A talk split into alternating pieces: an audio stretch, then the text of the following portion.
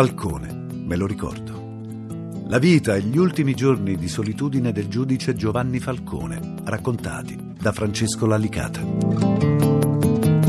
A cura di Mario Vitanza. Francesco, siamo arrivati alla, alla parte finale di questo racconto. Siamo al capitolo forse più doloroso di questa storia, quelli che sono i 57 giorni che passano dalla strage di Capaci con le morte di, ricordiamolo, è sempre bene ricordarlo, non solo di Giovanni Falcone, ma della moglie Francesca Morvillo e degli agenti Vito Schifani, Rocco Di Cillo e Antonio Montinaro, e poi quella di Via D'Amelio con la morte di Borsellino, di Agostino Catalano, Emanuela Loi, Vincenzo Limuli, Walter Cusina e Claudio Traina.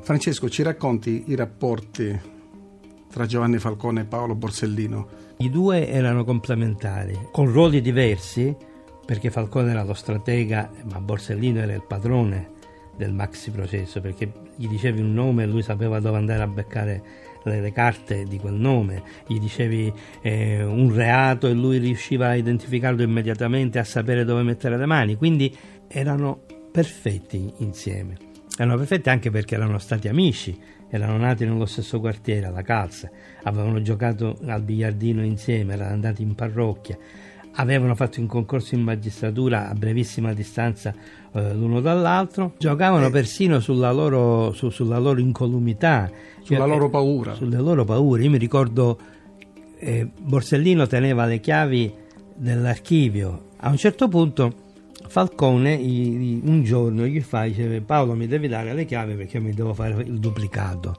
Dice ma perché gli fa? E eh, guarda, perché se ti ammazzano come faccio io a prendere le carte? E Borsellino subito ha detto no, ma non ti preoccupare perché tanto ammazzano prima te. Questo era la, il senso delle giornate di, di Falcone. Erano talmente ormai affiatati da riuscire con leggerezza a parlare del, della, della loro morte che sentivano vicina, che sentivano possibile, perché non è che ne parlavano come di un'iperbole, ma ne parlavano come, come di una cosa possibile.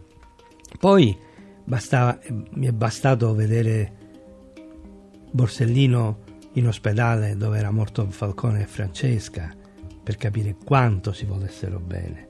Borsellino era devastato, era irriconoscibile era bianco come la carta, Sem- in, in un attimo sembrò invecchiato di cento anni.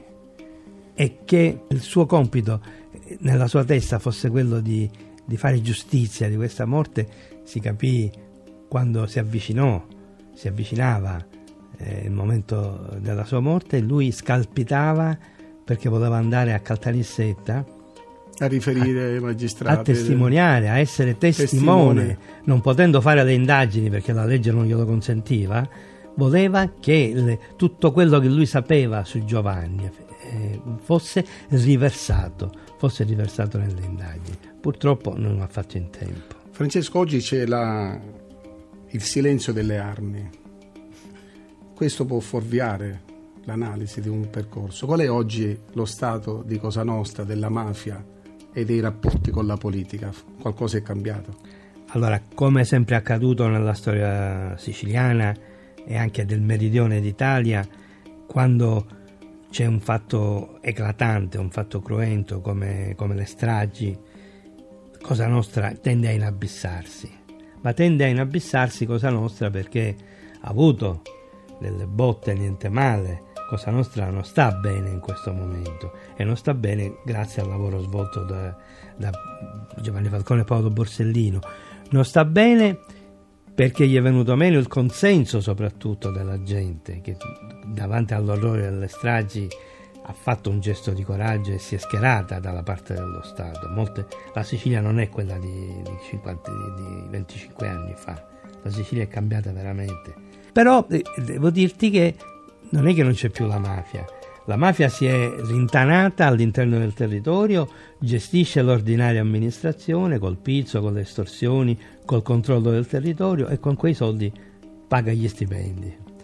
Gli è venuto meno l'appoggio politico e gli è venuto meno i grandi soldi che vengono dal traffico degli stupefacenti, che è un traffico che è stato ereditato dall'andrangheta. dall'andrangheta che in questo momento è la più forte organizzazione mondiale. C'è chi dice che eh, in questo, in questo frangente in cui la mafia ha perso direttamente gli appoggi della politica, la mafia potrebbe anche provare ad entrare direttamente in politica. No, lo ha già fatto. Lo ha già fatto non solo in Sicilia, ma anche in paesi che si credeva fossero intoccabili, incontaminabili. Ci sono dei paesini del nord dove sono stati arrestati sindaci, assessori e consiglieri comunali che sono direttamente espressione delle organizzazioni mafiose.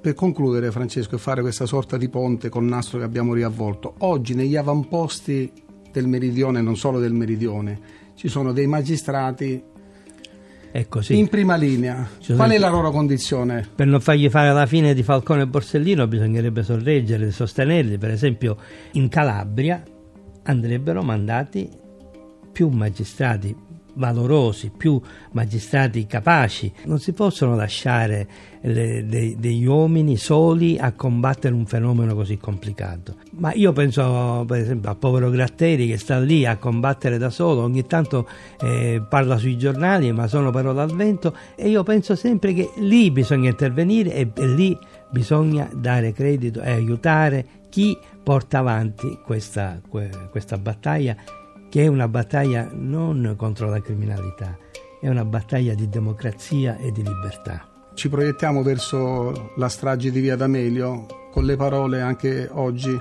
di Piero Grasso in questa lettera che ha scritto al suo amico caro Paolo, inserita anche questa nel libro Storie di sangue, amici e fantasmi, uscito in questi giorni e scritto dal Presidente del Senato.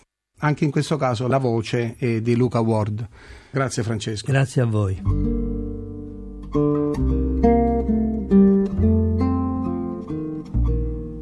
Caro Paolo, quando penso a te mi chiedo spesso quanto sono lunghi 57 giorni. Quanta vita riesce a starci dentro? Quante cose sei riuscito a capire, a fare, a preparare, a disporre in quelle poche settimane che separarono il 23 maggio dal 19 luglio del 1992. Sei stata la persona più semplice e più complicata che abbia mai conosciuto. Semplice per mille piccoli gesti di vita quotidiana, non sempre aderenti all'etichetta, che rivelavano il tuo spirito scherzoso e goliardico. Le adorate polo al posto delle camicie, il fumo dell'eterna sigaretta e i mozziconi sparsi ovunque in ufficio, gli scherzi continui, il tirare la mollica del pane contro i più seriosi durante le cene. Mi piacerebbe far sapere a molti che conoscono le tue espressioni serie, determinate, livide, di quei 57 giorni di rabbia e dolore, che non eri solo il magistrato inflessibile, il giudice coraggioso, ma anche un uomo caldo, generoso, estroverso, circondato dall'amore di tua moglie Agnese e dei tuoi figli, Manfredi, Lucia e Fiammetta.